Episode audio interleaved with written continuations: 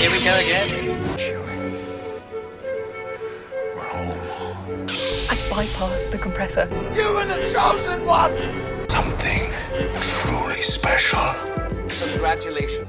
You are being rescued. Revenge is not the Jedi way. I am no Jedi.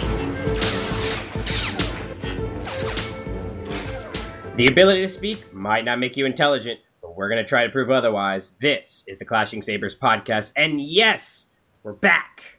We're are back! back in town. Oh, it feels so good. Yay! It's like coming home. You all tried to get rid of me, but many have tried, many have failed. oh man, it's been a crazy time um, for both Drew and I. So hopefully, uh, there's been some podcasts from from the network um, that you've been able to listen to and really enjoy. And uh, we're glad to be back. I mean, there's really Yeah. no other way to put it. I'm I'm excited to be back. I've been looking forward to this for what like six weeks now that it's been since we've been able to do a It's been a long couple of weeks, but I tell you, I, I really enjoyed Mark's entry, Mark's latest entry into the Forever Star Wars saga about the pod race. I thought that was great because that is also my favorite part of the whole prequel trilogy. Is that 10, 15 minute segment of the pod race? I thought it was awesome. You you mean that's your only part you like about the whole prequel trilogy? Um, let me replay the entire three movies. At a t- yes, the only part that I really like. We should do that one time where we go through like my top ten and your like least top ten things about them. You know how, like, overlap. yeah. You know how some people uh they do like the top five, and we've done them before, the top five shows and stuff. Sure. I think we should make like our bit is we do a top five, bottom five. I'm sure we can come up with with all kinds of things. Like that would be great fun to do. yeah, that, that would be a lot of fun actually. We still I have- to do like a good like sit down all of us like all four seventeen however many there are contributors now, um, and like do a giant round table of just rank the movies in order so and yell at you you're wrong. That's Well, uh, really what we do. Yeah, probably. But I actually like wrote this down on my phone. We were on a road trip, and I was like, "Well, I know this podcast is going to happen eventually. We just all have been so crazy busy, we haven't been able to." And so I was like, "All right, I'll, I'll write them down on my phone and write out why I like them." It's physically painful for me to do because I because spoiler alert, like Attack of the Clones ends up at the bottom, but but I love Attack of the Clones. I am. I love Attack shocked. of the Clones. It's, It's- it's the dead last movie on your list. I mean, out of all the movies, yeah, but it's like it seems unfair to put it in last in anything because I love that movie. No, it's it's totally fair. Don't worry. Oh, my goodness, I, I really am surprised at that. Like, I, I did not think that um, Attack of the Clones would be your bottom. Although, if I was going to rank them for you, boy, that's tough. That's maybe what we should do. Is like you rank what you think are mine, and I'm That- gonna rank your order. This could be really complicated really fast. And that's why this is the longest short podcast on the internet. it's great, but yeah, no. Uh, to what you said earlier, Mark's podcast was fantastic. Uh, he's so good. Everything And- was good. Yep, you guys have all been really good. Um, I, you know, thank you for letting me come back on. This was not uh, not by choice. We were kind of forced into it by by life circumstances and whatnot. But hopefully, this will be. It'll be good to get back into form. Something happy in life would be great. Yeah, we we kept your spot open. We didn't do auditions or anything for somebody new. well, We- good. yeah, Uh, yeah. Jeez, I didn't even think you would do. Why would you say that to me? I just No, got to no. keep you in check. I got to keep that ego in a Well- nice, comfortable place. I, I, I couldn't help but notice, but in the past few weeks, you decided to go ahead and talk about the Last Jedi novelization without me, probably because you knew I would pick it apart to death. Um, it's- Well, we go ahead. you guys got the new Solo trailer in the past few weeks, um, which we could probably talk about ourselves later on. But you got like juicy And- stuff happened in the past few weeks. we got the announcement of Resistance. yes. Okay, let's dive into that then. Can we do that for just a few minutes? Yeah. Okay. You don't have to ask me twice. I think this could be amazing. Um, the brief little blurb that we got, this is going to be a, a classically animated kind of series focused on resistance pilots trying to infiltrate the New Order, or I'm sorry, the First Order. Um, it's going to have Oscar Isaac and isn't it going to have Gwendoline Christie as for Phasma's voice as well. Yes, both of them are coming back. So you're talking about qual like this is like the people who make these movies are go- are coming into the animation. It's focusing on pilots. It's anime inspired, which are the two most dangerous words you could probably use in in the animation word, world these days. And I don't know if it's going to be more like Avatar: The Last Airbender. Have you ever watched that show? Is that your kind of thing? Uh, I haven't, but it's on my list of things I want to watch. It seem you you kind of seem like the right person who would enjoy this. I haven't watched it yet, but there's another podcast called Imaginary Worlds by Eric Molinsky, and he did an entire episode on what Avatar: The Last Airbender is, why it has such a following, and it sounds interesting enough. But I feel like it's very Americanized. You know, the guys who created it are American. They like the anime style, and they try to do something like that. And I kind of grew up in the anime world in like the 90s and early aughts, so I never really got into Avatar, but now I'm a little bit interested just to see what it's like. And I'm kind of curious like you know how like when Rogue One came out, there was a list about like movies that Gareth Edwards watched in preparation for it and inspiration. Yeah, yeah. I same wanna- with Last Jedi. Yeah, yeah. I want to see the list of anime that's inspiring Dave Filoni and his team. Well, I think if we can get that list and make sure that he's watching the right kinds of things, that will determine the quality and, and, and level of anticipation for the Resistance show. if I remember correctly, and I'm looking it up as we speak, but I believe Dave Filoni was a contributor to Avatar. I'm pulling up his I I think so. Um, I'm pulling up his his IMDb right now. Maybe if my internet will participate. um, but I do like No. I, I like the the cover art that they presented. Um, uh, here we go. Let's see. Here's the IMDb okay. of Dave Filoni. Let's see. Of What's course, he- he's got a picture of him and Ahsoka to start it off. All right, known for okay, his filmography, miscellaneous cruise. Okay. He was a storyboard artist for a few you go. episodes of Avatar: The Last Airbender. That's that's interesting to know. Okay. So Yeah. uh, that you know that kind of was the first thing that popped into my mind was the Avatar world because when that was first announced and started showing, that was kind of the the number one description. It was kind of it was an anime inspired uh, cartoon, but it was home drawn kind of thing. Although I think they used a Korean studio to do the first year or two. I don't know how long they kept that studio. But I'm not sure. I know it was an insanely popular show. It had its own Oh, spin-off yeah. series and all that jazz, but I, I don't know much about the show other than that. And I, I recently started watching Full Metal Alchemist again because it's been so long since I've watched a good anime show. So I'm excited for Resistance. What do you think? What, on a scale of one to ten, what, what's your level of excitement for this? Um, I was my initial thought was 14. Gosh. because no, because Not playing in the sandbox, right? but animation for me has become such a major part of my Star Wars fandom. And so anytime we get a new one, it's announced. That gets announced, I'm I'm super excited and I love 2D animation. Yeah. I, I don't I'm not against 3D animation, but it's not my style. Um, I just I grew up in 2D animation in the 90s and so that's what I love. And so hearing this announcement one, I was right, so that's always good it happens very rarely, so I have to cherish these moments. It's uh, 2D, it's anime inspired, and from what I can tell, um, I'm looking at it right now. The name of the main character is Kazuda Xiono. Zo- Yeah. Zayanoa. I saw It- that. It sounds um, very. Uh, it sounds like a very a- Asian Oriental name, which to me says like they're going to pay respect to the fact that this is where this art came from, you know, and not like be a bunch of white guys just doing an an- anime show in Star Wars. Um, and so I think that'll be really interesting because I, growing up in martial arts, I have a lot of appreciation for that culture, um, and I'm really fascinated by it. So there's everything um, going for me on on this one, and we only have to wait till fall, which is great. That's kind of Uh, nice, yeah. Yeah, so um, it's not like Rebels where we had to wait like a year. That was ridiculous. Uh, so overall, yeah, I'm super excited about it.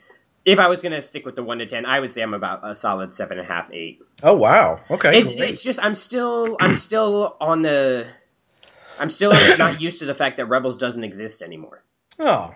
because like when Rebels came out was the first year that I started teaching, and that was the first year that like what I consider the the new phase of my life really started. Because I met my girlfriend a year after that, moved to Houston a year after that, you know, and all these things started happening where I really became like an adult, which is weird, but um, and all these things started happening right around the same time that Rebels came out. So in an, in a weird way, I was having my own like kind of growth as a person as I was watching these characters have growth, particularly like Kanan. Um, we've talked about how great his journey is, and so I'm very emotionally attached to that show. So it's going to be interesting to see like how I feel watching these first episodes of the new one uh, of Resistance. Am I going to be as excited as I was for uh, Rebels when it first came out? But I mean, That- I'm I'm going to be there every week. I already told one of the kids I'm going to have next year is a huge Star Wars fan.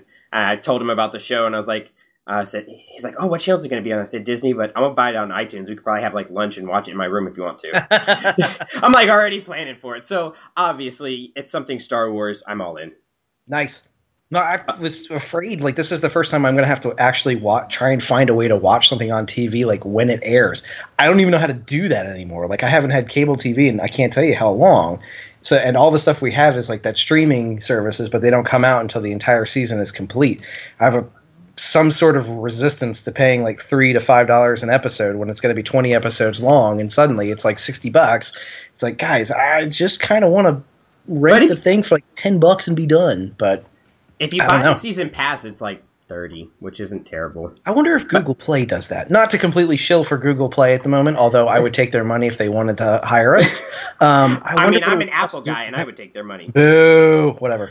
Um, let's see. I'm also the guy that has a bootleg computer that sounds like a sprinkler is going on in the background. so what do I? Know? that'll be okay. That'll be all right. What do you think about it being set in the era of the new films? Do you do you like that specifically? To see, it seems to be like it's going to take place in between seven and eight. Well, not Yeah. really in between seven and eight, but probably just before seven. What, what do you think about that? Is that the right timeline for you? Do you think it should have been bumped up so that it's way before seven? What would you have done? Here's the thing that kind of bothers me just a tad bit about it being right in front of uh, seven, most likely, Okay. is there have been times in the comics where resistance uh, pilots have directly said like we're not supposed to engage the first order, uh, and so if you're trying to keep this fully 100% complete non-contradictory canon, that creates some problems that people might complain about, and you know, in Star Wars, people are going to complain about stuff anyways. What? I don't care about something that ridiculously small. Um, that would be the only like hindsight I would see is they've already told a lot of stories there, Okay. um, and we, and also I really I can't believe I'm, I can't believe these words are about to come out of my mouth. I really don't want a Jedi in this series, and that's what that's the other thing that worries me too because I Luke is supposed to be off looking for Force stuff. And if it's like another show where we get an Ezra like character who just happens to have force powers, and oh yeah, there's this other Jedi who's standing around who can train him, or he's just doing what Luke is doing, but he's doing it at a smaller scale or something like that, that would kind of bother me, and it would take a lot for me to accept that into the part of Star Wars that I Huh. love. But I really don't feel like that's going to be um, a problem. I don't think knowing the the kind of fans that are behind like the Rogue Squadron books, um, and knowing how important like pilots and ships are to the Star Wars fandom. Raise his um, hands. I- Me. Yeah, well, and and the fact that the announcement put a focus on the fact that this is going to be based, um, at least style wise, on like World War II dogfights. Going back to the original Star Wars film, um, and the fact that they put so much emphasis on the fact that it's going to focus on pilots, I don't think that's going to be um, an issue. But those would be my only two like um, concerns. Other than that, I'm all for it. Um, Now- I want more in this storyline, and plus, you know, Clone Wars was supposed to go over Revenge of the Sith, and we were supposed to see like the the events of Revenge of the Sith starting around the last few episodes of Clone Wars. So if we can start like going past seven, and then maybe you get this pilot who ends up going on a, an adventure with Rey as he grows older, um, and just like the fact that you're you're continuing the timeline and this show is just trailing a little bit behind what we're seeing on the big screen will still give the movie creators the freedom to do what they want to do, but also give Filoni the freedom to do what he wants to do, Mhm. and that's really exciting for me. Excellent, excellent. Yeah, I, I, I think the first conversations I had with a few people around this were the exact same things. Like a lack of Jedi is going to be conspicuous, but I know a lot of people that's what draws them to this universe, self included. Um, and not having seen the end of Rebels, I don't know the status of all the characters in there, but you know, obviously Filoni's team has not been shy about bringing back fan favorite characters from previous work. So, uh, I don't know if Ezra survives the end of Rebels. Um, it would be a blow to the Ezra is Snoke theory if he doesn't. But I can definitely see them trying to tie in some of the characters who survived at least through Return of the Jedi and and use them in here. Probably not for Force users. That would make a lot of sense. But and I don't haven't gotten through the season where uh, Obi Wan Kenobi and Darth Maul reconnect on Tatooine. I don't know how that ties to the rest of the Rebels characters. Is there a clear connection of why that's in the show? Yeah, there's a clear connection. Dang It's a, it. Okay. it's a well told story. And as far as the end goes, um, I'm not going to say anything that'll spoil you, but it, Thank you. everybody knows because of Rogue One that Hera survives. So I have Yeah, she could be hanging around. yeah, imagine Hera being the Ahsoka of this series. Old Lady Hera. Yeah, and she's like training the young pilots and you know watching them make their mistakes and being there to be the wise counsel and things like that. Oh, I, would- I, I tweeted that out the other day, and then I was like, I either just like totally became a prophet, or I just set myself up for the biggest fall of my life. Well, there's no reason both of those things aren't true at the same time. Yeah, that's that's true as well. Anyway, So yeah, that's exciting. More Star Wars animation. I'm there for it. big fans.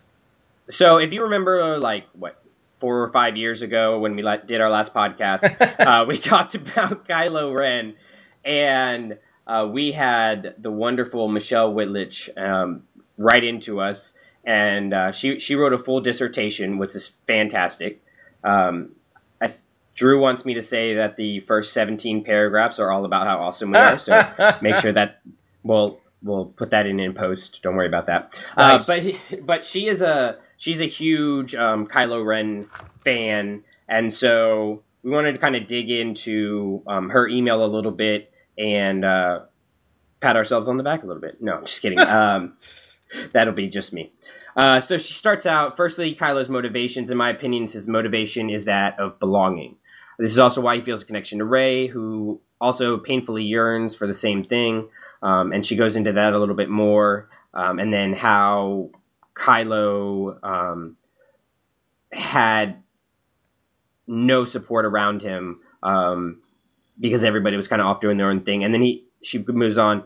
Then he finds out Vader's his grandfather. Huge turning point. Um, I would imagine seeing as his family members lie by omission his whole life uh, and really aren't there for him, providing him with a sense of belonging. And then the one family member that he is with ends up trying to kill him in his sleep and basically just opens the door for Snoke. Um, so she says, I believe Kylo's motivation starts with belonging and he wants to further that agenda. Uh, to do that, Snoke wants Luke Skywalker and any promise of the Order destroyed. Fortunately for Snoke, Kylo feels such betrayal and rage towards Luke that it fuels Kylo's motivation to hunt him down for Snoke. So um, I, I feel like we touched on that uh, a little bit also, how Kylo is, is someone who's looking for belonging. Yeah, I mean, all all good human stories have have to do with identity. It's basically who am I? What am I doing here? And there's definitely a lot in Kylo's or Ben's past that makes that challenging for him. I don't know how much I I tech, I really agree with um, keeping Va- the the family lineage a secret because that's that is like finding out that your grandfather is is Hitler, and and I don't think that's something that they would ever really want to share, especially with somebody as young as that. Like I don't know how I would be able to process something so traumatic and being related to something so terrible as you know the Dark Lord of the Sith. The, uh, even now, as as an adult with my own family, I don't even know what I would do with that. There's no good way to handle that, so I don't think that's their. I don't think that's the family's fault. I don't think that's Leia, Han, and Luke's fault. I think the problem is in the one of the books. Is it Bloodlines or wherever that's outed? It's Yeah, it's done. Bloodline. it's done without their control, their consideration, or their input. So it's something that's used against Leia in a political sense as kind of a dropping a bombshell that is not something that would have been okay. And the, the characters make it pretty clear that they're trying that Leia would, did not want it to happen this way, and she tries to reach out to Ben and to Luke to say this is coming your way. Um, so I don't think it's really their fault. Now the question is, does Ben see that? And probably not, because I think at that point he's like what, 15 years old or so. So he's right in the midst of the teenage I know everything. No, no, But- no, no. He's in his twenties by that point. Is he really? Yeah, because he's supposed He's to that be. far along. He's supposed to be like twenty eight or twenty nine, if I remember correctly, in the movies. And Bloodline takes place about five to six years before The Force Awakens. So he's in his early twenties in that Hmm, novel. okay. which Well- which is why I feel like he felt like he was betrayed by his family. But there's also been a lot in canon that has touched on his temperamentalness and um, how there was always this angry side of him. Um, Sure. That's been touched on in some novels. So, so she she goes on um, to go and talk about the murder of Han Solo, uh, and What spoilers? yeah, sorry. I think it was JJ that said Kylo doesn't plan to kill Han on the catwalk. He is as, he is as conflicted as ever, feeling the pull to the dark and the light. But in the moment, he decides to cling to Snoke's teaching and claim the dark path, killing Han as kind of a mission statement for the dark side. The TFA novel says, though, that immediately after killing Han, Kylo expects to feel stronger. What he feels instead is weaker. That is why his face in the film is one of surprise, I guess you could call it. He is, as Snoke says in The Last Jedi, weakened enough by the deed that Rey is able to beat him in the forest. So I firmly side with Brandon on this one, and that's that's all we need to read of that email. Whoa, We'll just, whoa, whoa. just stop it. No. uh, as far Full as stop. goes, yeah, full, full stop. I didn't get the rest of the email. It just is encrypted. I don't know cut what's off. It's it. weird. It's a very strange thing. As far as Leia goes, he couldn't kill her from his uh, wickedly sexy tie. Those are her words, not mine.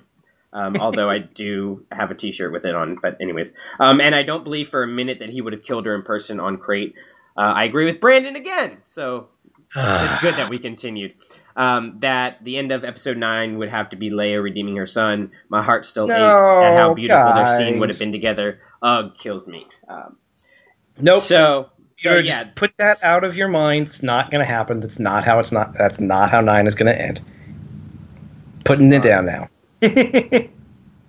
So, oh, you know, okay, to go back to our earlier conversation, there's been talk about like the whole, you know, how are they going to handle Leia? yeah. If they kill Leia off screen, like pre nine, if it Okay. starts out like Princess, like my theory is that this crawl of episode nine is going to start off with Princess Leia or General Leia has died. Hmm. Are going to be the first words. You could, you think they would ever show what happened to her in in Resistance, like in the anime show? It probably would be good to give her an off-screen death, to give Leia an off-screen death, and to really tell that story within the context of the Resistance show. I think you could open up the crawl crawl text of episode nine with a, that summary of it's been X number of years since Crait, and here's what's happened. General Leia gave her life in the Servants of the Resistance. For more information, check out the Disney Channel at 8:30 p.m. on Saturdays or whatever. I think there needs to be.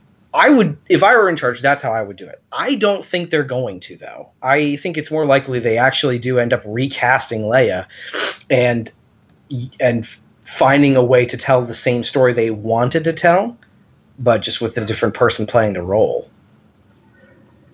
I don't Yeah, I know that doesn't sit well with a lot of there- people. there's but- no solution.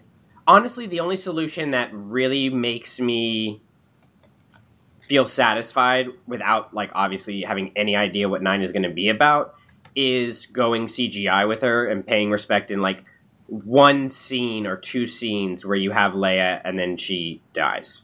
Um, Hmm. But other than that, there's not a, an answer that I actually like. So I'm just going to take what they give me. Yeah. You will never And- be satisfied. Well, and okay, I got to go on a quick little rant because there was the rumor, and I'm using that word facetiously, a rumor about Meryl Streep being cast as Princess Leia and the possibility of that. Sure. We need to back up these words. Okay, my journalism major is about to come out. Just because some idiot sends out a tweet or writes a Facebook post or writes an article for uprocks.com and says this person could be, it doesn't make it a rumor. Just because some people start a petition does not make it a rumor. and we need to stop changing the dang story so that by the time people are actually reading it, it's so dumbed down and watered down that it is not even the same story. Thank you. This message has been brought to you by my journalism degree that I used via clashing-sabers.net. Nicely Uh, done. Okay, sorry. I, that just bugged the hell out of me so No, much. I, I totally understand that. It was. It seems like it was something that somebody made an offhand comment at one point, and then people took Yeah. it and with it. I mean, but that is unfortunately the internet culture that we live in. Although I'm, I'm, I would be in favor of a Mel- Meryl Streep uh, pinch hitting role here. I think she's got the most Oscar nominations in human history for a reason. She's phenomenal in everything she does. Even when she's not trying, it looks amazing. So I would be okay with that. But Again, I'm going in with an open mind. Yeah, okay, Uh, sure you are. no, I really am because I don't. I, I have no answer that I actually like. So I'm not allowing myself to come to any conclusions about what I want right. until nine comes out and I get what they give me. Now they may I may get what they give me and I may hate it. Um, and then that then I'll deal with that. But it doesn't seem worth my time to worry about it right now when I can't literally do anything to change what they're doing. So Yeah, and that's that's kind of like the, the, the major issue is is so many people in the in communities and, and message boards. Well, I guess they don't have message boards anymore.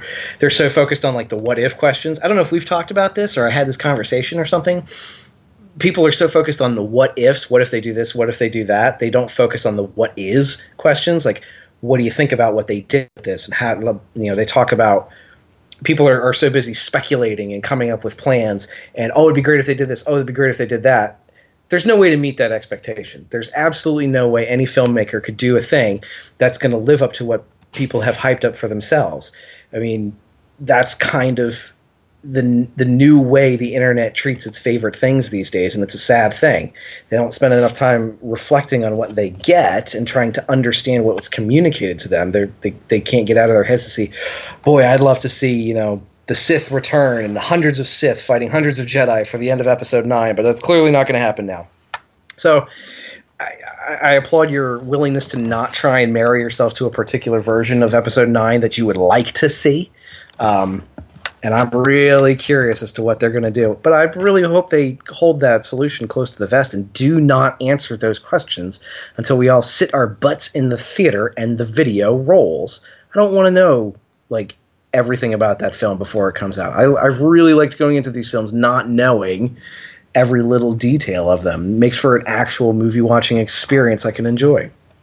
Yeah, it does. And like, so last night we went and saw uh, Infinity War, and not going to be any spoilers or anything if you're listening. Uh, no spoilers. Thank you. and so I was telling somebody at school who's a big Marvel fan. I was like, "This is the most excited I've ever been for a non-Star Wars movie." like, I, I. I'd never consider going on premiere nights for movies just because it's a weeknight and I'm old and I go to bed early. And so I'm like, I'll just catch it that weekend. And I very seriously, it was hard for me not to go on that first night.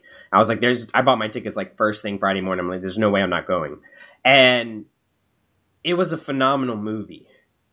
Good. But I literally, the, the first, it's like what, two hours and 40 minutes or something ridiculous like that. It's a long film. The first like hour and a half, hour and 45 minutes was me going, stop thinking about your expectations. Like, just enjoy the movie that they're putting in front of you. yeah. And like the hype train was so big for it that there was no way it could have ever met those expectations. Um, not because it wasn't great, but just because those expectations were something that are not meant to be met. That's not why they. That's not why I had those expectations, you know. Um, and so, yeah, that's kind of It's a tough like, thing to warning. Yeah, Yeah. it's a tough thing to buck against, but unfortunately, you got to sometimes you got to do the hard thing and put down the phone and stop reading all the spoilers and just for the love of everything, go enjoy a film. You don't need to know everything that happens beforehand. Watch it and enjoy it the way the filmmakers intend. And Public service you announcements over. and then you can go to clashingsabers.net and read all about it. And then you can argue about it with us. Yeah. Yes! Insert cheap plug here. Yeah, okay, so going back to Michelle's uh, email, she says similarly, I don't believe Kylo had any long game plan to murder Snoke and take over the First Order. I think Get he was pretty much. she says I'm right. no, there's Come still some more where she says I'm right. Oh first. gosh, guys. um, no, this is a this is a, an important thing she touches on in this paragraph. Um, and she says, uh, he was already feeling disenfranchised from Snoke, so the bond he and Rey recently formed empowered him to do so, killing Snoke. Um, and it's why he's clearly angry after Snoke admits that he bridged their minds, which I don't know. I don't know if I see. I've I've watched that since reading her email, and I don't know if I see him as clearly angry. She has it all caps clearly. I don't know if I would put it in all caps, Michelle, but we can talk about that. Hit, hit me on the Twitter. We can talk about that. Um, having had the vision he and Rey touched hands, he probably thought her joining him would be a, pretty much a slam dunk. The same time as sh- the same way as she thought it would be a slam dunk for him to join her. Anyway, Kylo had the opportunity to get rid of Snoke, get rid of the various people and entities where he has never truly felt like he belonged. Um, from his point of view, he's rejected by Rey. And then this, of course, sends him right back into a pattern of rage and violence. Kill the resistance, kill my uncle, I'll destroy her and you and all of it. Um, and she's just talking about how, like, it's really compelling to have this villain who keeps having to force himself to be fully committed. Um, and he has to twist situations to to fit his narrative going back to what we like literally just talked about five seconds ago. So this is this is um, drew's favorite part where he uh he gets I, I think one you get one i think you get one point. Wow, one point. uh, another topic you guys addressed was the motivation of the first order and why does anyone follow kylo exactly?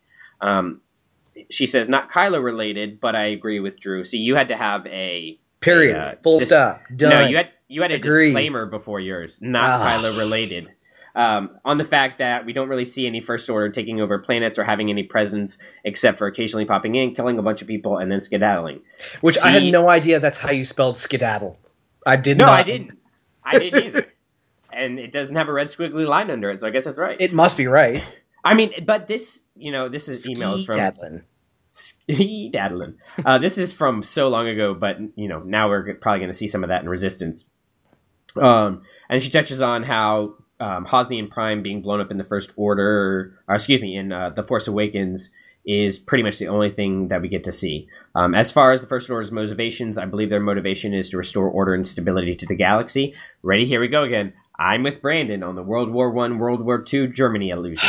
I believe that was a group effort. I think I need to uh, get at least an assist on that. Come on. Uh, yeah, I'll give it to you. Yes. But can I just like say how awesome Michelle is because she used illusion and skedaddling in the same paragraph and it works. So yeah. well done. Um, so Michelle, if you want to, you know, post some articles for us, hit me up. Uh, like you said, the plot line is undermined by the zero time lapse between TFA and TLJ. I think Kylo's role within the First Order is the same as Vader's, more or less, which I want to touch on in a second. Uh, the First Order military types are afraid of his power and instability. He's Snoke's guy, so they do what he says, um, or they get force choke thrown across the room. Blah blah blah blah blah. Uh, it's I didn't mean that like Michelle wasn't writing anything important. I meant like he does all the blah blah blah. That, He's yeah. not actually reading your email anymore. I am reading her email, okay? It's an audio show, so nobody knows the difference. also, as you mentioned, the troopers are probably brainwashed anyways, so they probably do what they were told no matter what. And I take uh, I I take a small smidgen of issue with that because we see a lot of Imperial officers on the the bridges of the, of the various star destroyers, and they are all there for their own personal reasons. Like they do not follow Hux at all. Like what's the guy's name? Canady at the beginning of episode eight, who's like, "We should have launched our fighters five minutes ago." Five bloody minutes ago. he's one of my favorite guys because he's he's kind of like the rest of the universe. He's like these children are running things and it's a terrible idea. I don't know that brainwash is the right word to, way to describe them. I can see that she's trying to use it and apply it to the stormtroopers, but even then, I don't know that it completely applies. As we got in the deleted scenes, of episode eight, my favorite thing with uh, Tom Hardy's cameo as Batch Eight, Hi ho, which is the new way we need to do everything. By the way, um, I, I That's like our new secret handshake. there's so much personality that's in those characters, the stormtroopers and the officers and everybody who's on those ships that brainwashed I don't think applies. I think brainwashed would be more applicable to the clones back during the Clone Wars era. I mean, that's what I think you have to compare it to. And and when Kylo Ren makes a crack at the beginning of Force Awakens as perhaps Supreme Leader Snoke should have used a clone army, you can clearly say see that he's implying that the individual individuality you have left in your troopers is poisoning the well. Mm, my my push against that spoiler alert for the Phasma novel, but in the Phasma novel, it talks about how they have like propaganda playing through the speakers in I think it's the speakers or it's on the TV or something of the stormtroopers' quarters. So like when they're sleeping, they're hearing this propaganda. So at least brain Mm. brainwashed to an extent. Okay, I think perhaps there's a lesser degree word we could use there, um, indoctrinated or propagandized or something. But brainwashed to me is more like the um, Clockwork Orange, where the guy Alex is strapped to the chair and his eyes are being mechanically spread open, and he's forced to consume these images and storyline. And that's not the feeling that I get. No, and I don't think that's the feeling we're supposed to get. Okay. And I didn't know that that little uh, trope came from Clockwork Orange. I'm a bad movie fan. I need to watch more classic movies. Clockwork Orange is a very difficult movie to get through, but if you can make it through the first like 15 minutes and basically make it through the singing in the rain sequence, you'll be okay. But it is very hard to get through that sequence. Fair warning, not a family friendly movie. All right. Um, so finishing off, she says, "I am a Kylo ben, Kylo Ren Ben Solo. I almost said Kylo Ben because that's what I call him. A Kylo so Ren clever. Ben Solo sympathizer. Uh, there's no doubt about that. In The Force Awakens, I merely found him intriguing and cool. I found myself anticipating all the scenes with Rey and Kylo more and more after each viewing. Um, I thought their story and chemistry was great. And then in TLJ, OMG, full obsession. That's what it says. I read it exactly. Um, yep, I'm so Reylo. Check out Starships for that. I don't know. Michelle. I don't think I know what that means. That's the Rey. Oh, oh, they're Kylo oh, ship? Okay, sure. You're not that old. Come on. Some days I just feel like it. I suppose. Um, she says, interesting that Brandon had uh, the opposite reaction to Reylo in TFA and TLJ. Uh, their force connection in TLJ threw me for a loop.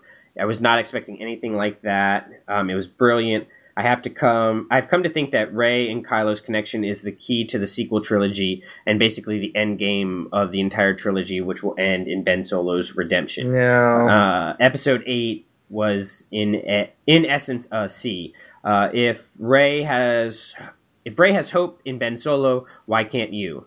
Um, I did not read that very well. she put she put that in quotes. Episode eight was in essence a C. If you if Rey has hope in Ben Solo, why can't you? Primer. She's Um, trying to tell you that's what the message of the movie was. It's saying, "See, Yeah. if Rey has hope in Ben Solo, why There- can't you?" there That's you the go. way. There we go. There you go. Thank you. Drama Um, class five years. Uh, Leia was probably going to play a major role in Episode Nine. I can't imagine now how it will end, other than in a Ben Solo redemption, but at what cost his life. And That's me that. missing episode six. Yeah, um, and we touched on on the last things. Um, and she basically just finishes off saying how much she loves um, the characters and the dichotomy between them and things like that. So Michelle, thank you for emailing in. Um, it was she she closed it off with um, I've now provided you with a an efficient sleep aid, but we like things that tell us how amazing we are. So I read it a few times. So this should be an encouragement for you, the listener, to uh, contribute your thoughts and, and your responses as well. You can let let us know how much you agree or disagree, and and what's uh, what's the email address? What's the best way people can get that stuff to us? Uh, Twitter is at Clashing Sabers, and the email is clashingsabersnetwork at gmail.com. Excellent. And Don't be shy. You can find those links. I always put them in the show notes. So you can just click on the hyperlink and you're there. It's like magic. The magic of the internet. Science is magic. Um, all right. So there was something else I was going to talk about while we were. Um, oh, yeah. The Vader thing that she, um, she brought up. So y- you don't keep up with the comics, do you? No. Okay, so I wait for like the volumes to come out, like the trade paperbacks to come out on Kindle. Okay. can get them for like four bucks. And I was reading the Darth Vader, the new Darth Vader one that's come out. Uh, volume one was already out. Volume two came out.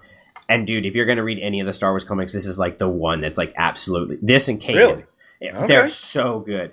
But it was really interesting because this Vader um, story arc is set like almost immediately after the end of Revenge of the Sith. Um, in Volume One, you like see Mas Amedda and stormtroopers throwing lightsabers into like a, a fire, and so in the uh, in the most recent uh, issue, you actually see Palpatine basically give Vader the power to kill officers if the need be. Wait, say that again?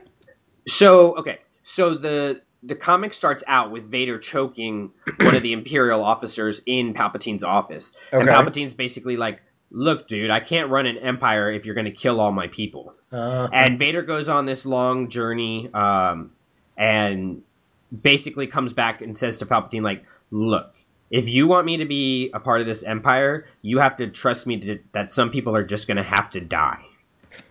And so Palpatine basically is like, "All right," because people don't recognize what Vader's rank is. They don't recognize like, Yeah. am I supposed? And you, so you get like some Imperial troopers who are like mouthing off to Darth Vader.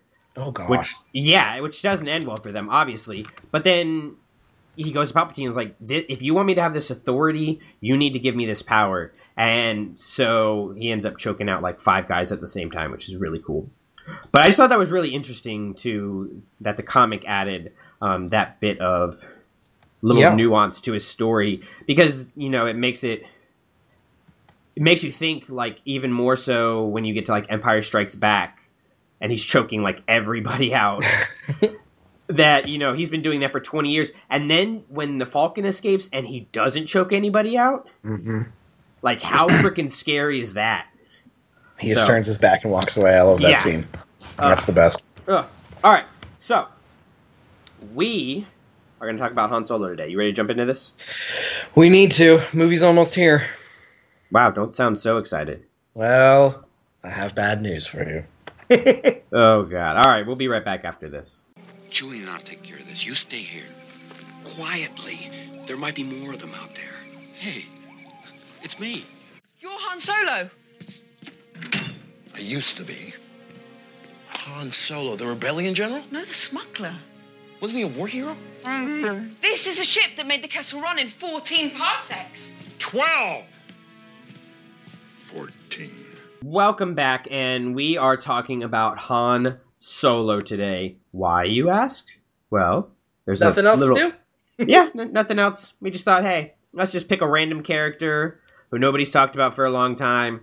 Talk about that guy. So Sounds we picked like Han good- Solo. So K2SO. Um, Oh, don't do, don't do that to me. oh, sorry, sorry.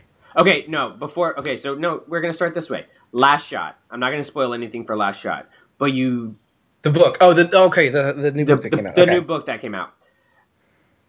It is Yeah. good. Okay. Check out Don't Burn the Sacred Text for that. Okay. The biggest reason I want to see this movie is because of L3 now. She Okay. is awesome. No, dude, she's really cool, and not like. I just hope they. Uh, I hope they don't phasma her. That's a big issue and a big concern. This is we'll, we'll get. To, I'm sure we'll get through a lot of this, but this was part of my problem with the trailer. Right? Um, we'll just go. I guess we could just launch straight into. Well, I mean, yeah, Um, you're the only one who hasn't shared uh, your. I view, so go know. for I was so angry. I didn't have time to help out. I Um, wasn't trolling you there. I, I was legitimately saying. No, like, I know, I know. I know. Um, so the new trailer drop, we get a little bit. It was like what two and a half minutes long, and I think it visually looks interesting. But other than it being a Star Wars, if this did not have the word Star Wars in the title, I would not go see this movie. This is does not get my engines going at all. Like, so if you take the like your review, Mark's opinion, and Lindsay's review as well, you guys are kind of tiered in that order. Brandon, you are like like a puppy with a brand new bone to chew. You are thrilled and over the moon, and I'm fine with that. Mark was like, you know, the first trailer didn't really do anything for me, but I'm super pumped for it now. And then Lindsay, Lindsay and I are kind of hanging towards the, the other end of the spectrum, going, what are we doing with this movie, guys? I don't know. I have gone down in my anticipation for this film. I'll still go see it, and I'm hoping that it's good. But I'm not going because this is a Star Wars movie. I'm going because this is a James Cam uh, James Cameron. I just blanked. Is that the right director? No, Ron It's Ron Howard. I got there eventually. Thank you for not making me feel terrible about that. I'll do that later. I know. I'll I'll see it on Twitter. I'm sure. I'm gonna go for this because it's a Ron Howard rescuing um, a Lord and Miller disaster piece, and here's kind of why I say it that way. There's a podcast came out not too long ago that had Tony Gilroy on it, who was brought in at the end of Rogue One's development to make sense out of what Gareth Edwards had done. And he never came out and said it in in clear words, but you could tell what he was trying to communicate without making anybody sound bad is when he got there it was a disaster. There was no clarity to what they had scripted out, to what they had filmed and what they were trying to put together. And all he could do was to take the last third of the movie, which is without question the best part of Rogue One and make sense out of it. And it's because he was able to come in and contribute to that that saved the film. Like it would not be anywhere near as good as it is in any of our estimations if it wasn't for how fantastic the last third of that movie is. I have a sinking suspicion Ron Howard is coming in to do the exact same thing but on a larger scale.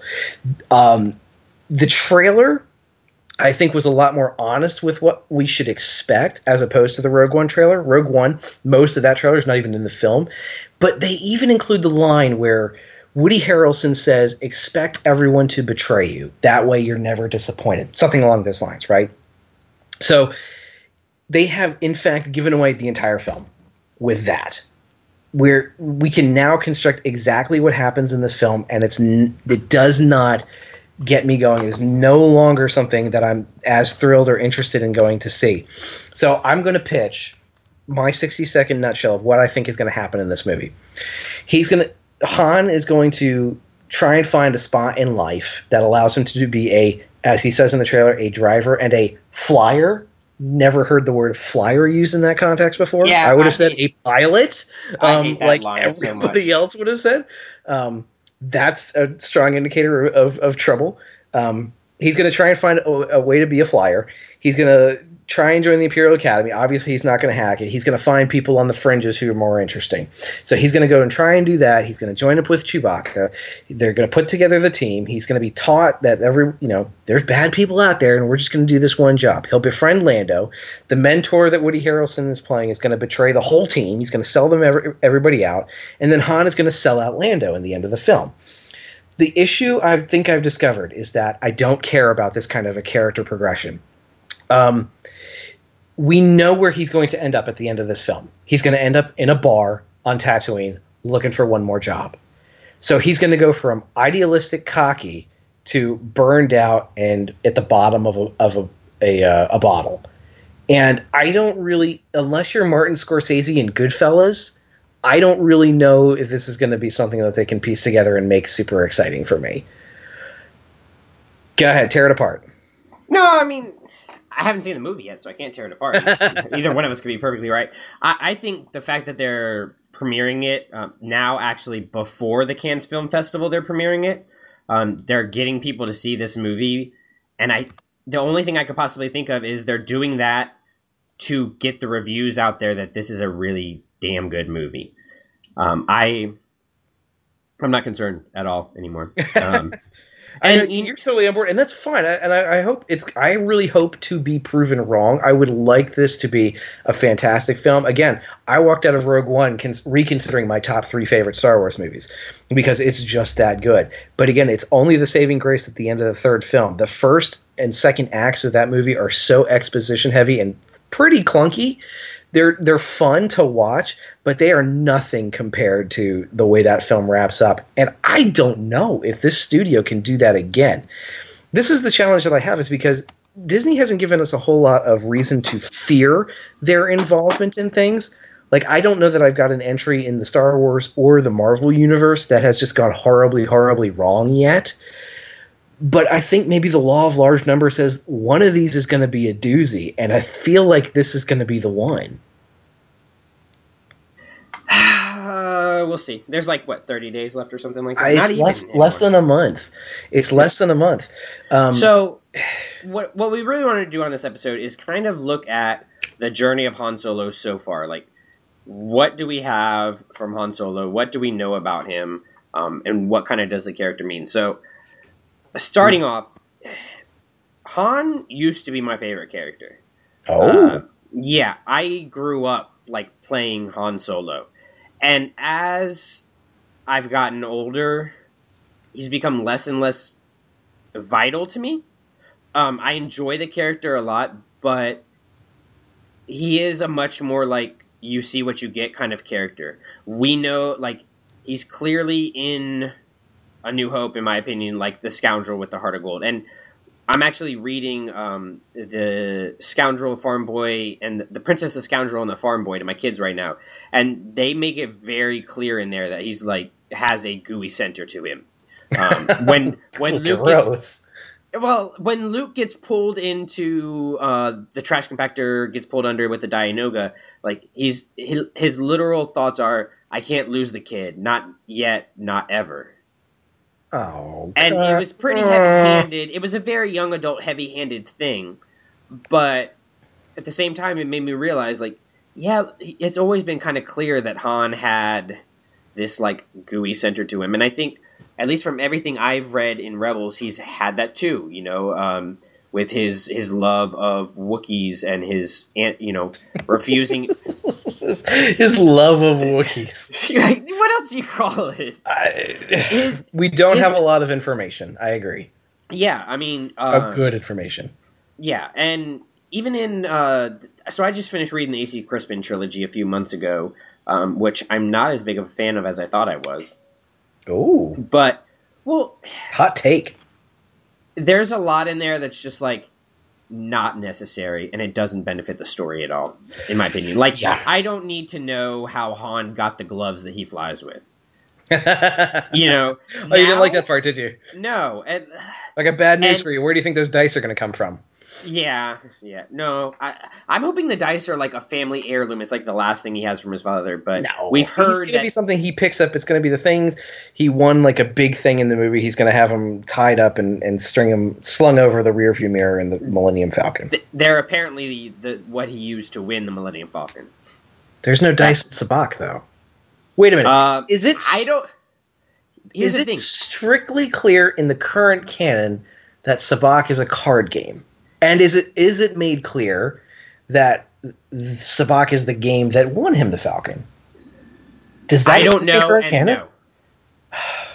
Wait, And he, you don't. I, Mm. I don't know if it's clear that Sabacc is a game or not. I feel like there's been mentions of it, but I've been like off and on reading some legend stuff too, so I could be crossing wires there. Bloodlines has a scene where Leia goes to the casino, That's correct. Okay, and yeah, she's yeah. got cards that they slide into different zones. I don't know. Pulled that out of nowhere. Proud of That's an myself. extra. That's an extra point for you. Um, Thank you. But there is, and I can thank Michelle Whitlich for this again. Disney has released a Han Solo card game, and that's literally what it's called Han Solo card game. No. But no, but hold on. It is the game that they play in the movie.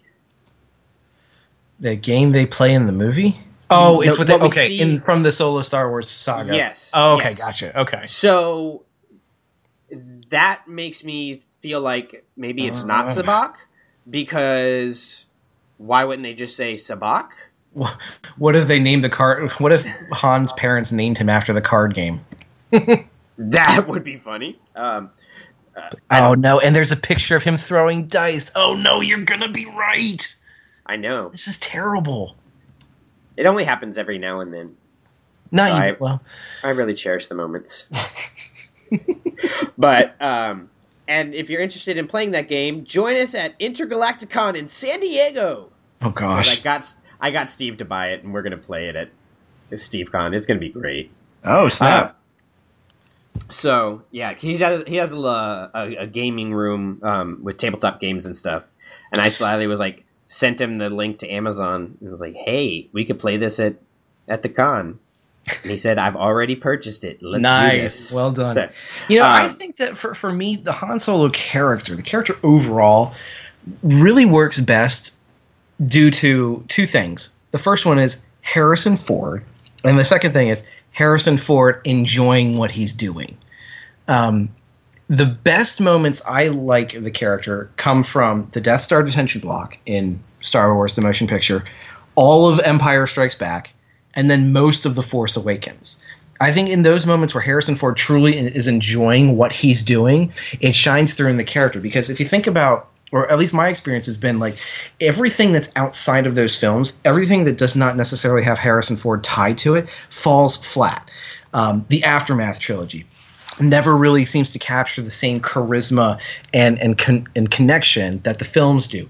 Not even like the Legends books did a really good job of this. I think they they tried and got close in some of the new Jedi Order stuff after Chewbacca dies because they made the character they changed the trajectory of the character. He becomes much more um, cynical and detached and there's there's some interesting stuff between him and Leia where they kind of have to reconcile this change in their relationship after the death of Chewbacca, and that's that was some kind of fun stuff. But even where the whole Legends canon di- died in the the last book, I think it was Crucible, was absolutely a slog to get through. It was it's not an enjoyable book to try and deal with, unfortunately.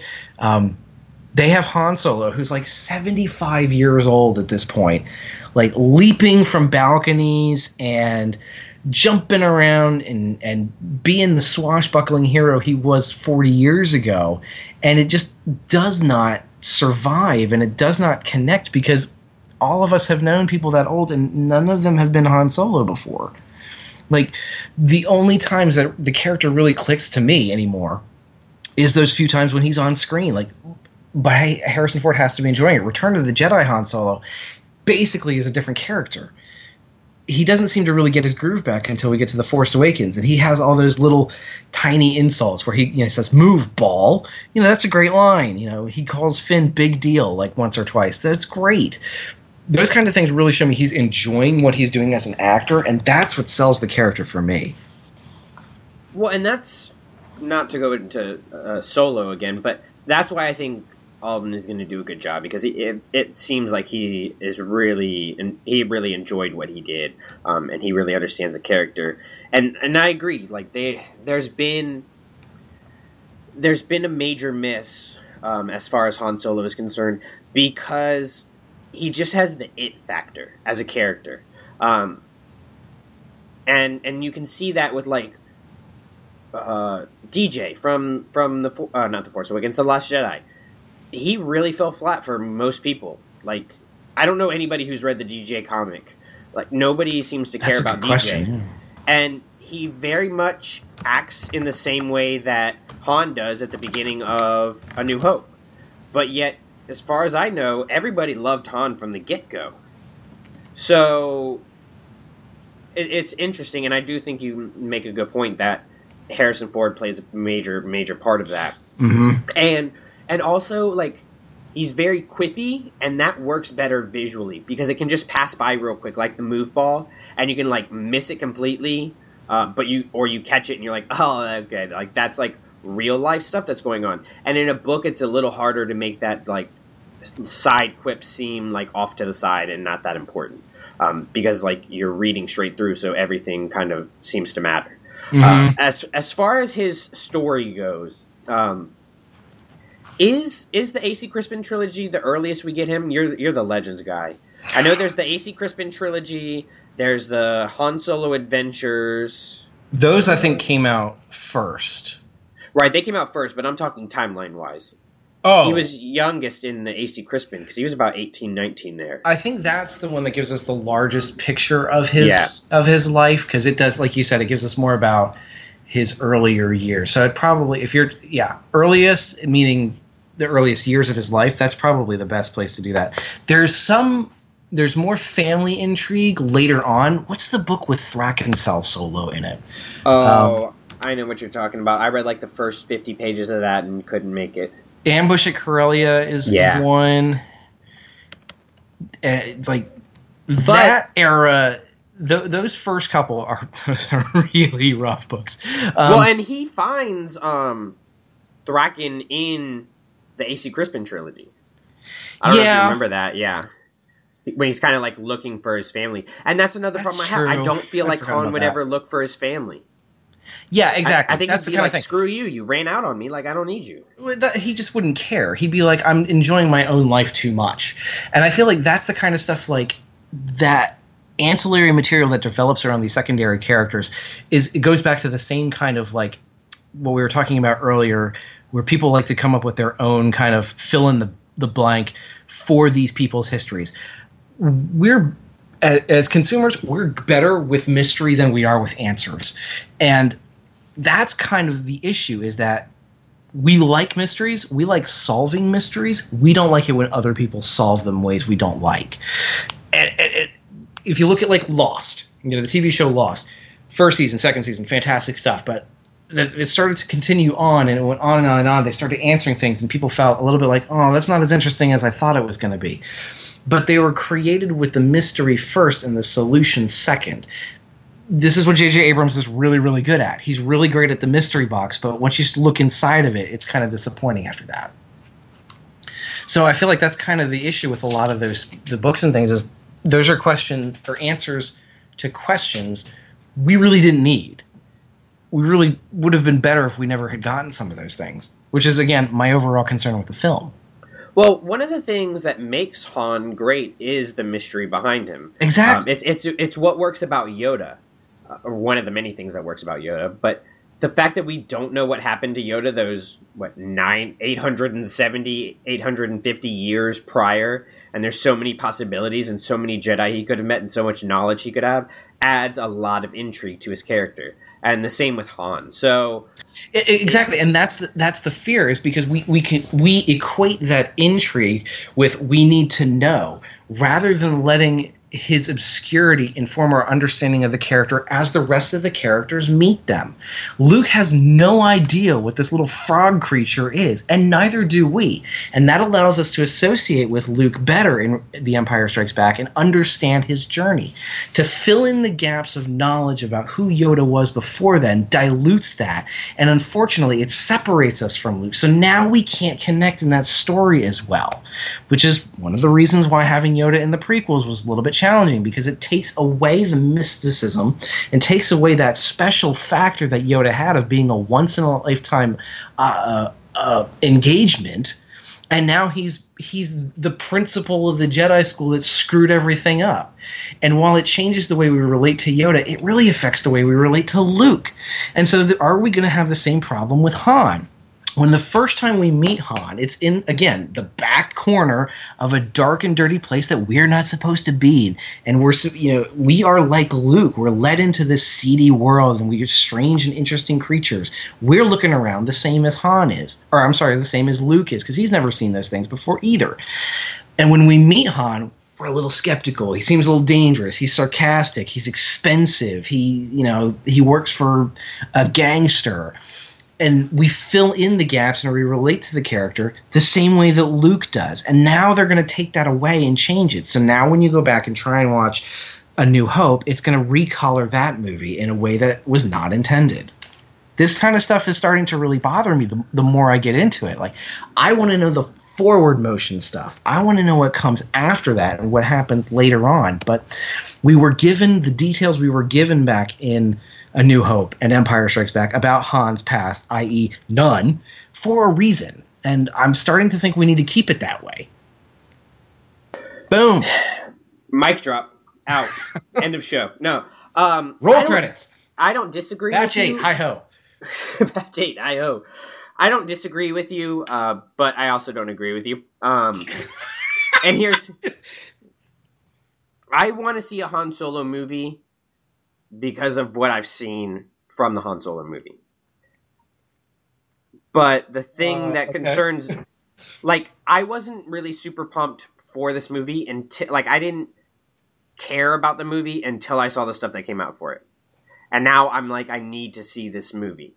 The one thing that concerns me is not learning more about his backstory, but it's that they tell a story that could have been told about another smuggler in the galaxy. Yes, very good. because point. that was uh, if you listen to what Lindsay and I talked about on Dark Disciple, I felt like that book could have had somebody other than Quinlan Vos as the Jedi uh, character and worked just as well or better because you could have gone a different route um, with the ending of the book. And that's what concerns me about this movie is like if they could have told the exact same story and just had different characters, you know, play the exact same role, that becomes a problem. I agree. I completely agree. And I think the way you solve that in this particular film, and this is why I'm still interested to go see it, is you make Chewbacca a big role and you make him important to the story because that's unique. That's a character that doesn't really exist anywhere else. I think if we get a good bit of information uh, on him and and he plays a real role in this film, which it kind of looks like he could. I think that's how this movie gets saved, honestly.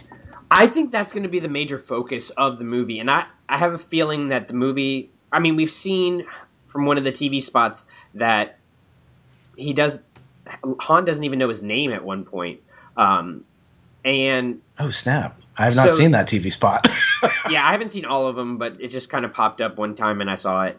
And so we're gonna have this this build of their relationship, which I think is gonna be really important. And like I said, if it focuses on that, that's where you're gonna get you know I agree. get the good movie. Yeah, Um, I think that's where I think this that's where this movie will will succeed or fail. Um, I, well, and you you get this, you get a different um, feeling when you're watching it in A New Hope, where Chewie brings Ben over because like the guy just cut somebody's arm off with a lightsaber, and then Chewie's like, "Oh yeah, let's give this guy a ride." yeah, we'll work for you. You know, guys. You seem why- like fun people. Yeah, we believe that you know he's supposed to because we've seen stuff beforehand. But if you take it just from Han's point of view, I mean, this is a crazy old guy with a sword that can literally cut my head off. I've already got Jabba the Hutt coming after me, and so the fact that Chewie is like, "Yeah, we could, we need to take this ride. We need to do this," and Han's just like, "All right, you said so. So like, let's let's talk to him." It it shows the depth of their relationship, and so I do want to see more about that relationship develop. Um, and and that'll be really interesting because in the in the canon so far, like pre A New Hope, I felt like they really forced uh, Han's relationship with Wookiees and slaves in order to like build that connection to Chewbacca, and I don't think that worked very effectively. Um, I didn't mind, ob- obviously, because like slavery, you know, that kind of sucks. But Slavery uh, bad. You heard it here first. bad. Yes, um, but I didn't mind Han's like op- opposition, like very aware opposition to slavery in the AC Crispin trilogy, but it also didn't feel completely necessary. Um, his attachment to Wookiees felt completely unnecessary and forced. Yeah, that's Um, not cool. So because because I don't want it to be that he has like a childhood you know in his childhood he had a Wookiee that he was close to and so then Chewbacca is the one in his adulthood that he's close to. I want it to just be Chewbacca. Like their relationship is vital. Like it defines both of their well, maybe not Chewie's lives because you know he's 190 years old, but it definitely helps define who Han is as a person. Um, he's the one per- Chewie's the one person that, that Han trusts pre A New Hope, and we can tell that right away because of what I said earlier. And so, yeah, I definitely want to see see that more. Um, and so as we move into A New Hope and Empire Strikes Back: Return of the Jedi in the original trilogy, we we have the moment where Han comes back. Uh, do you think it was Chewbacca who who called him to come back and shamed him pretty much into coming back and saving Luke in those last moments? oh, you mean at the, like the Death Star trench? Yeah, at the Death Star trench run. Uh, no, I never really saw it that way. I feel like it was kind of one of those. So you're asking me to write the scene out as, instead of we follow Luke and his X-wing, we follow Han and Chewbacca and the Millennium Falcon for five minutes. Yeah, pretty much. And then Chewbacca's, you know, getting on his case about we shouldn't, you shouldn't have left. Like, you know, you need to help these people. If I'm going to write that scene out, I think it's the two of them leaving in silence, and they're sitting in the cockpit. You know, he and Chewbacca kind of looks at him, And Han, Han looks at him, uh, looks at Chewie, and goes, "All right, fine, whatever." And they do, they go back. I don't think it's a it's a conversation. I think it's an understood. Are you that much of a to like just bail on these kids? And I think it's a wordless shaming, perhaps, but I don't think there's like debate and you know point and counterpoint and okay, here's what we're gonna. Although knowing Han Solo, he probably was like, what if we did it this way? What if we waited till the last possible moment and then come flying out of the sun, all dramatic and cool like? And Chewie was like, I don't care. Can we just get this over with? That that actually really yeah that that's perfect and it's funny because in uh, in the book that we're reading now the Princess Scoundrel and Farm Boy there's like already been so if you if you haven't read this book it tells the first part of the story of A New Hope from Leia's point of view the middle portion from Han's point of view and the final portion Oh from my Luke's point of gosh, really? it's really yeah it's really cool um, Ugh. No it's it's actually really interesting because you you get more into more of a character study It's funny Um, that you like this book in that particular method, but you did not like the from a certain point of view book, which does the exact same thing. No, no, no, no, no. A certain point of view tells stories around what happened in A New Hope. No, This it's a story of- chronological retelling of the same movie. No, it's not. It is. It's not. Tell me how a force a force wielding Dianoga crawling through the hallways of the Death Star has anything to do with Luke Skywalker, Han Solo, and Princess Leia blowing up the Death Star. Reread the You- no. table of contents in the order it's written. It is a scene for scene recreation. Where is the Dianoga chapter of that book? Right in the middle of it. Where is the Dianoga scene in the in the motion picture? It's right in the middle of it. That's why the mouse droid sequence was one of my favorite things because it finally clicked and I said, "Wait a minute, wait a minute. I've seen this movie before. I'm rather familiar with it. It is the same thing. It's all right. We've been we've been through that book before. we need to move on, or else I'm gonna get more angry. I think I'm the only person in existence that doesn't like that book. Um, I, I just uh, there's a lot to not really be a fan of that book, but you gotta understand it- it's the same thing. theoretically. Oh, Um, so from a certain point of view, but- you should from have a certain point of view. That was But your chance. See, you see um, a lot of like Chewbacca just rolling his eyes at Han Solo in this book. yes, Um, yes. and and it's great. He's And just you get that from the films. That's the best part about it. It's, it's like you're not actually Yeah. going into an asteroid field, and that kind of stuff. Where he he goes, "I'm going to move in closer to the big one of the big ones," and everybody in the cockpit goes closer, closer, and even Chewie's like, "What are you doing, dummy?" Well- and I forget who I heard this from, um, but I heard one, someone once say that Han Solo is the character we all want to be, and Luke Skywalker is the character that we all are. Um, as far as A New Hope is concerned, you know, we're all that wide-eyed kid who just wants to do something good in the galaxy, but we all kind of feel like we're that Han Solo, that disenfranchised person. And, and We'd rather be that person. Yeah. yeah. Um, and so, as you go on and, and you see Han making all these brash decisions, I think we get that attachment to him because, like, yeah, I want to do that. I want to be the cool, you know, guy flying the fastest hunk of junk in the galaxy. Um, which, by the way, I really don't want them to overplay their cards with the Falcon in this movie. I want the mean? Falcon. I just, I don't want it. I don't want it to become the fastest hunk of junk in the galaxy to become a pun. That's my biggest fear is that they're going Oh. to take all the the quotables of Han Solo and just put a twist on them and make it a pun. So uh, you, you don't particularly want to see somebody try and explain how the Kessel Run is one in twelve parsecs or in less than twelve parsecs? Yeah, no, I'm good. I'm good on that. Thanks. Okay, I got bad news for you. Oh no, it's going to happen. Absolutely, it's totally gonna happen. It's totally happening. Yeah, I mean they've already they are already one of the Legos or one of the action figures is Kessel Run Falcon. Oh no, really? Yeah, oh no, Kessel Run's happening. The Kessel Run's happening. I just, I I- mean, and I, and I want the Falcon to be a, a pla major player, but I don't want it to become like the butt end of a joke. What Which, he- oh, What if there's a point where Han looks at the Falcon and goes, you know what? If that radar dish was rectangular, that'd look a whole lot better. something like that. I if it's a throwaway line like that, I'd be okay. Um, but in Last Shot, um, there actually is a part where it talks about why the the Millennium Falcon is not pristine once we see it in A New Hope. And Han, Oh. spo- minor spoiler alert, it's like not relevant to the story, but it's in there. Han scruffs up the Falcon because he likes it to be a little bit messy. What? And Yeah. I hope that's not where they leave it. He scruffs up the Falcon because he doesn't Yeah. like it to be so clean. Yeah. Okay, does anybody go to a new dorm room at college and say, you know what, this is too clean. I'm going to screw things up? Does anybody buy a new car and say, you know what, this car needs more Big Mac wrappers or boxes since they don't come in wrappers anymore? okay, sure, whatever. It's a thing that's in there. I thought it was worth mentioning. I'm really glad you read this book so that I did not have to. It's.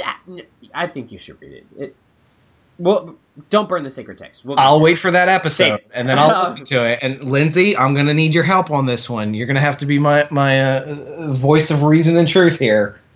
Oh no, I definitely have problems with the book. I don't. It's far from my favorite, but it's a solid story. Um, But let's jump into the Falcon and, and Han's attachment to it. Okay. What kind of what kind of role? What would you Well, like I to know? What kind of role in building the character of Han Solo do you think the Millennium Falcon plays? Especially because we're going to see him pre Falcon, and then we see him in the Force um, Awakens post Falcon. I think that well, the Falcon is clearly the the relationship between we ha- the person would have with their very first car that's theirs. You know, the first time they go on a road trip with their own car is the first time you really start to learn how the car works and how you get comfortable in it and whether you're going to love this car or you're going to hate this car. And that's probably the journey that it's going to have to go on. Like there's going to come a point where Lando is driving or flying the Falcon. Han is not and he is going to, and by the end of the film, that will change, where Han is obviously flying and Lando's not. So there's a point where he's probably going to be jealous and like be like, "Boy, I'd really like to get my hands on on that dashboard control panel." I have no idea what you describe the controls as, but there's going to be a lot. It's probably going to be jealousy. Is his first instinct to say that's my ticket to really discovering who I am, and then when he gets the ability to to pilot it, as we've seen in some of the promotional materials, I think he's going to just fall in love with it. It's, there's going to be that response from the controls. I feel like it's that first car mentality kind of thing. I wonder if it's even going to be the first vehicle that he truly owns. Like it, the trailer mentions him as a driver and a flyer. What if he's like a taxi cab Uber driver first for the Empire and he doesn't actually own anything? And really, the film is about him finding ownership not just of a ship, but of himself, Brandon. He owns himself by the end of the film. You could call it a coming of age story. One might come of age in this own film. That could be uh, amazing. You know what was a good coming of age movie? American Graffiti. That would be great. That guy should go do other things like that.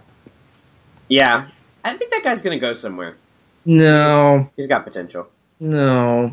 You know, actually- also who's in that film, by the way? A young Harrison Ford. Yeah. Um, I feel like a bad Star Wars fan. I've never actually seen American Graffiti. You've never seen American Graffiti? No, it's on my list of movies I want to watch. I You're just a terrible person. I, I know. I'm really ashamed of myself. Um, it's actually like this is like um, me getting on the long couch in the therapist's office. I really have some shame about the fact that I have not watched American Graffiti. I really okay. want to see it. I it's really not see it. It's not bad. It has more to do with you know. It's this is it's it's kind of what we're talking about here. It's about you know the, the kids who graduate high school and it's their last few days together as friends, and this is you know kind of something you and I probably went through similar experiences of when everybody's about to leave town and how do you uh, how do you celebrate and what do you look back in life and and uh, what does that really mean to you? It's not a bad film. It's of its time. That's for show, but it's not bad. Have you watched THX one one three eight? The full length one, no. I've seen portions of it. Have you seen? We're just gonna lay down on the couch here, and let's let's Okay. really expand upon this. All right. Have you seen? And this has nothing to do with Han Solo, by the way. So if that's what you're here for, I'm very very sorry. Um, have you seen the Hidden Fortress, the Kurosawa film? No. Brandon, have you seen The Empire Strikes Back? Yes, of course Okay. I've seen.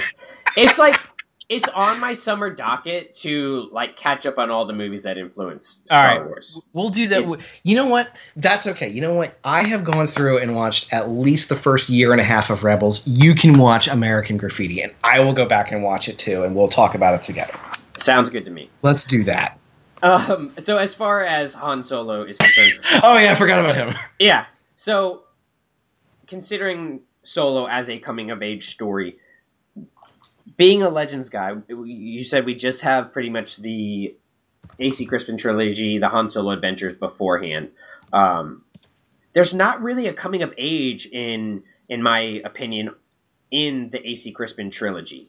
Uh, Right. he- he's very much who he is. Um, so as you go through like the end of Legends, what really is his trajectory like post Return of the Jedi? Is there any major character change that goes on, or is his character change pretty much summed up in the original trilogy? Well, yeah, that's probably the most interesting parts is what we what we get on screen until you kill Chewbacca off in Vector Prime, because again, Spoiler alert! oh yeah, for a book that's like twenty years old that no one's gonna read if they haven't already, um, which you guys really should. The New Jedi Order is really fun. It's a lot of fun. It's not the best writing, but it's a lot of fun. So in that, they're they're. They force Han to, to deal with his marriage more than anything else, which is kind of interesting because it, it's clear it becomes clear to all the characters that that Chewbacca and Han were married more than Leia and Han ever were.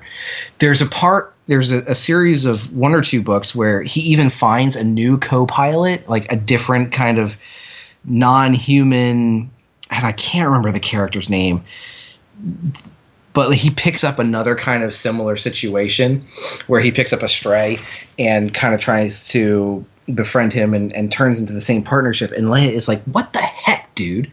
Like, I am your wife. And and I feel like that was a more interesting dynamic. And the two of them finally really connect, I feel. There wasn't and maybe it, does a little disservice to the Thrawn trilogy and some of those books pre New Jedi Order, but you never really get the sense that the two of them spent a lot of time together. Kind of like what they're doing in the new trilogy, or in not new trilogy, but in the new books where Han is running like he's not smuggling, he's running a race competition in Yeah, Bloodlines. he's, he's a racer. Yeah, And it's like, why can't you just let these two people spend time together? And the New Jedi Order forces them to do it. And a moment is made in one of the books. I can't remember where it is, but Han actually gets the co-pilot seat refitted to fit Leia, rather than to fit the seven foot tall Wookiee who had occupied it for years before. And it's kind of a moment because it's it's where he's actually inviting her to be a real part of his actual life. And they have adventures together. Eventually leia will like give up the government life and the two of them spend actual honest to god time together. And you feel like it's a more adult in the sense of maturity um, definition where the two of them really get to grow old together and that's nice which is kind of like it probably sounds a little stupid when i hear described as hansel and, and leia are finally nice but you know, as you grow up and as you age out of like the target demographic for a lot of this stuff, you kind of get a little exhausted by some of these things, and you just want to know that the two of them can have a conversation about something that doesn't involve alien invaders from an, another galaxy, or you know, which of their children is going to fall to the dark side next. You know, they get to actually be human at a certain point, and I kind of like that. And then they try to take that away from the characters and that's where I, I i totally get what a lot of people don't like about the legends books is that it seems to never end for them and i understand that. That's kind of a that's an issue that they never really face. They don't let the characters age and move on to other things they they, they could never let those classic three characters go and honestly that's part of what i like about the new trilogy the sequel trilogy movies is han gone he ain't coming back. This isn't like a Marvel movie where, you know, somebody dies and, you know, in comic books, no one's ever really gone, even though that comes from The Last Jedi. Anyway, Han's story is done. And, and we don't really need, we're not going to get any more details about his life um, inside the films. And that's okay. We need to be okay with letting these characters go because at a certain point they become so tired and so worked that we don't even recognize them as the characters we fell in love with 20 30 years ago and that's what i think is his arc was handled better in the force awakens than it was in any of the novelizations um, that were wiped away or even in the new ones they just they were J.J. Abrams mercifully let the character go, and that is okay. Uh, Rian Johnson has forced us to let go of Luke Skywalker, although there's a really good chance he's going to come back. And we need to be okay with those kinds of things. We need to be able to move on from those characters, especially if we want these things to continue. Not sure that's what you actually asked me about, No, but that's no, kind no, of what I'm it- landing on. It no, it's a good point. point, and I, you know, there's been the talk has reemerged again about how um, Alden Ehrenreich is signed for three movies, and they're Mm. not going to make they're not going to make three movies. I I want this to be I honestly want this to be like the last thing we get of Han outside of like some comics and novels. I want this to be the last on-screen thing we really get from Han. Uh, is Yeah. the solo film. I And tend to then we have his complete story. Um, we have the opening of the book and the closing of the book, and then just don't mess with it. Agreed. I really, I really hope that's unless this movie absolutely blows my mind and is better than anything I've seen in a long time. Then sure, give us another one, I suppose. But otherwise, let's let's let's find something else to do, guys. Yeah, like it's time. It's Old time. man Drew has had enough. Oh, and that will be where we'll wrap it up for this time. Old man Drew has to go put on his high black socks and go yell at the kids in his yard. it's five thirty. I need to go to bed. No shit. that's that's my job. Oh, that's true. You're only up for like another fifteen minutes. Yeah, thereabouts. um, so, God. So you can We're uh, re- all. We you can reach us at clashing sabers on the twitter uh, at clashing sabers network at gmail.com drew is at the drew brett. That's i me. I am at darth boylan. That's it. um, i think that's all the things. Clashingsabers.net uh, and check out all the other shows we have going on. Um, i know there's a couple of other episodes of starships that'll be coming out soon ash actually has one uh, with her dad um, on and she, she tries to What? explain shipping culture to him yeah oh, so- this is gonna be great. it's it's great. It's gonna be it's gonna be really good. So um, definitely check that out. Mark um, is hard at work um, on a podcast that is going to come out on dramatic pause because I'm looking at my calendar. What is today? Today's the 28th. No. Yes, sir. It, oh wait, I'm looking at March. That would help. Okay, um, it'll come out on Friday, May the fourth. So make sure you check that out because it is going to be a big deal. So we will uh, see you next time, and until then, remember, don't invite Rathars to dinner. Batch eight. Hi ho! The podcast you just listened to and all other Clashing Sabers productions are the intellectual property of ClashingSabers.net. All sounds and materials used from other creators is their stuff, and we just used it for informational and educational purposes. Bottom line, we made it, it's ours, they made it, it's theirs. Seems simple, but if you're still confused, feel free to email us at ClashingSabersNetwork at gmail.com. We have no association with Lucasfilm Disney or any of the other fine companies that make all this stuff we talk about. But, Kathleen Kennedy, if you need anything, let me know. I work for cheap. Now let's blow this thing and get out of here.